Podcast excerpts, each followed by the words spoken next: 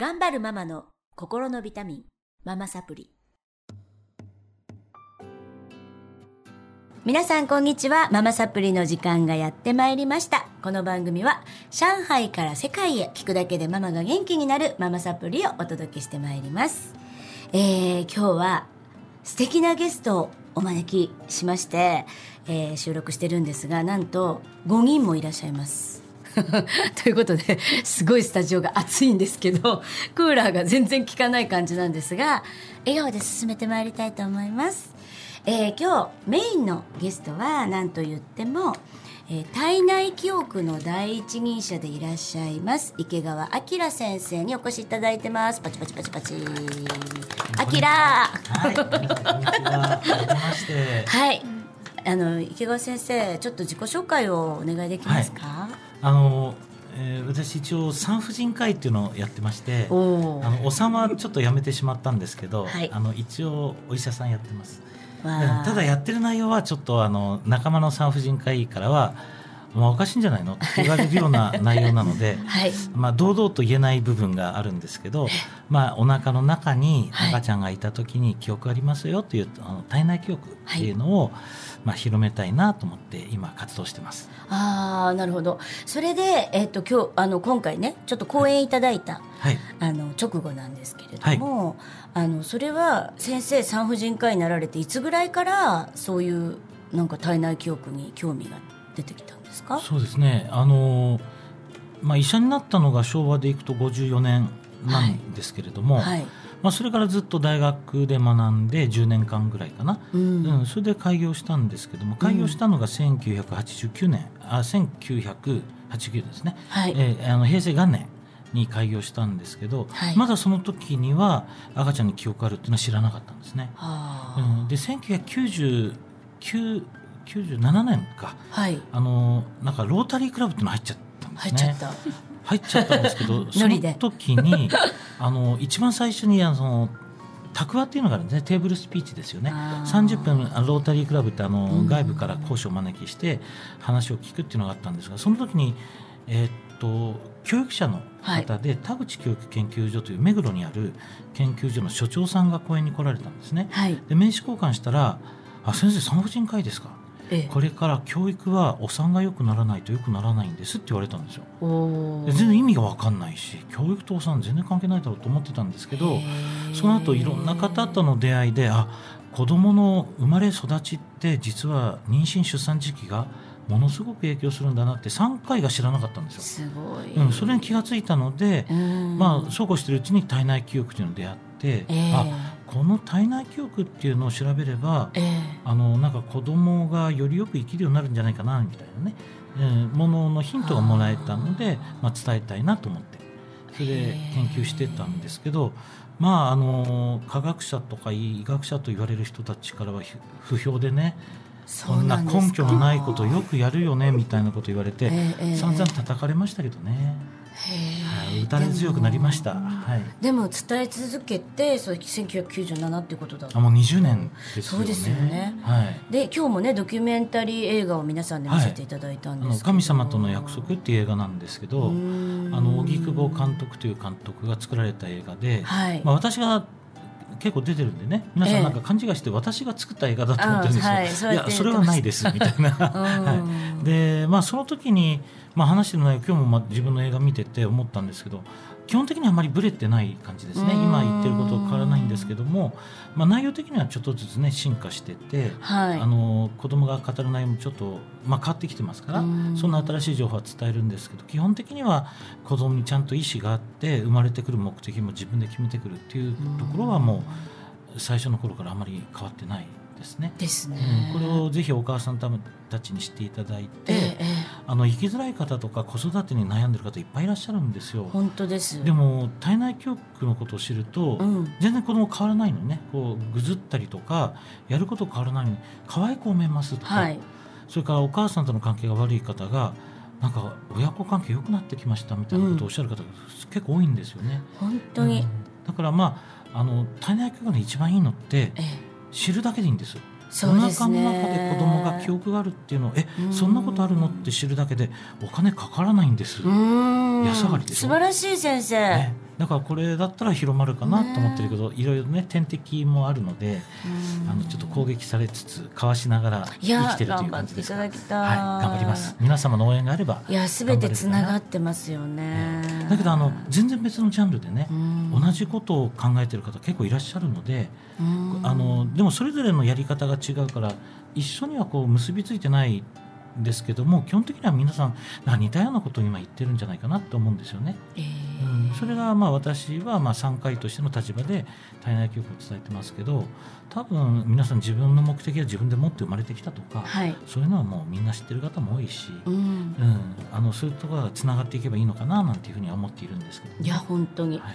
いや私もあの子どもの素質っていうのは決まっていてそれは引用語行学で私は違う角度からお母さん方にお伝えしてるんですけど聞いただけでみんなあ違うんだっていうのが分かっただけで楽になりましたとかそうですよね。言われるんですね。引用でももっとなんか楽になった感じ今日。ああ、とにかくあの子供が言うことをちゃんときちんと聞いてさえいれば、はい育児って多分ものすごい大変かもしれないけど、うん。楽しいんですよね。そうですね、うん変えようとするからしんどいんですよね。そうそうそう。あのだからもともとあるのに、うん。それがないと思って、うん。お母さんの色をつけようとするからはい、苦しんであって、うん。最初から色ついててその色を何色か見て、えその色の通り育ててあげればお母さんの思いとは違うかもしれないけど子供は生きやすくなる。ええ。えそうするといろんなトラブルがなくなってくるのでうん。育てやすいような気がするんですよね。ねえいやもう素晴らしいお話でした。今日も今もあの続々来てますよ感想。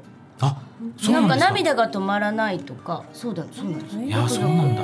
あの皆さん池川先生とつながってるって分かんなくて私に寄せてくれてるんですけど、はい。き行ってよかったですとか、なんか会社休んで来られた方あ蘇州から来られた方、ね遠くからもお見えね。になって、はい。あのき聞いてよかった。あの予定キャンセルして来られた方。でもみんな絶対意味があって、聞かなきゃいけないって何か思って前日の申し込み結構あったんです。当なんですね。日もありましたし。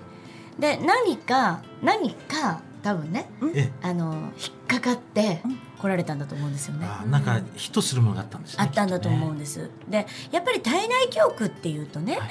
あのなんかお母さんだけのものなのかとかはい。ね思われる方多いじゃないですか。私もお聞きしたことなかったから。はいすごいこう私はママのあの対象のお知り合い多いですけど、はいい、やこれねあの澤さんね、はい皆さんにあの企業戦士の方とか、みそうですねんな多分心があったかくなる人類のお話？いやいやもうそう言っていただけでした。ありがとうございますはい、これあの素晴らしい。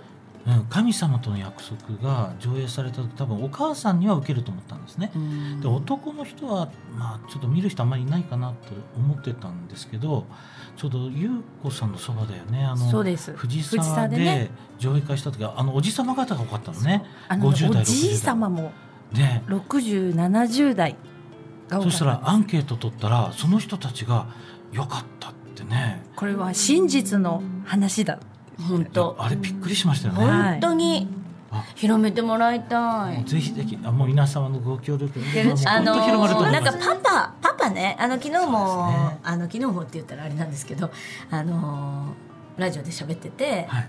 別の番組で、はいあのパパをどうにかしないといけないですねっていう話であパパ。サプリとかいろいろする。でママたちはやっぱりパパに協力してほしい。ね先生も今日ずっと言われてましたけど、パパも子供と一緒だよって言われてましたけどそうですね。あのパパがやっぱりこうなんていうかな心理学的なもアプローチとかねあのそういうのでちょっとやっぱりこう頭が今までの常識とかで、はい。もうね企業戦士として働いてらっしゃる。変わらなくって。そうですね。でもあの子供の純粋な声を聞いたら変わると思いました。あのー他の子でなくてもねうん。例えば自分の子供をイメージした時に、うん。子供に好かれたいお父さんいっぱいいると思うんですよ。はい、でも妊娠中にうん。お母さんがイライラしてたら、うん、お父さんをこいつ嫌なやつって刷り込むっていうことは知らないんですよ、ねね。怖いですね。そして生まれた後で奥さんとは仲良くないんだけど自分の子供は血がつながってるから可愛いと思って抱っこすると泣かれる。はい。そして奥さんに戻すと泣き止む。はい。ままた自分が抱っこすると泣くっていうことを繰り返すうちにね嫌になってくるんです家ね、に帰ってこなくなりますよね。そうなんですよ。ね。でやっぱりあのお父さんが妊娠中にアピールする大事さうんをお父さんが知らないからうんでアピールするときに奥さんとイライラしながらアピールできないですよね。ねやっぱりお腹の赤ちゃんにお腹に手を当てて「パパだよ」とか言ってねうん。優しいパパ生まれてきたら可愛がってあげるよぐらいのこと言えばね、うん。そう毎日やってればきっとあこれパパって言うんだと思って笑うと思うんですけど、はい。全然話しかけないとか、うん。いつも奥さんとなんかは話をすると愚痴になるとか、はい。喧嘩腰だとか言ったら子供嫌いますよね。はい。でこれ体内教育はそそれをお父さんになんとなく伝えるんですよ。いやもうすっごいいいいいツールだと思いました。ね、そうするとだって子供に泣かれたお父さんっていないんですいよ。ないですよ。いないんだけど泣かれるんですよ。だけど方法がわからないんです。先生がおっしゃってた方法がわからないんです。それでわ私たちもやってました。やっぱりね。あの本にそういうふうに書いてあるあったり、でもなんか根拠がわかんない。でなんかスピリチュアル的ななんか、あのこういうふうにしたらいいよモーツァルト聞いたらいいよとかいっぱいあるじゃないですか。ありますね。で喋りかけましょう。全部聞こえてますよって、多分ねみんななんとなく聞いてるんですよね。だけど、い。なんか本当なのかな？ってそうそのね半信疑。いの心ね。うん。うん、これあの人間実は必要なんですけど、うん。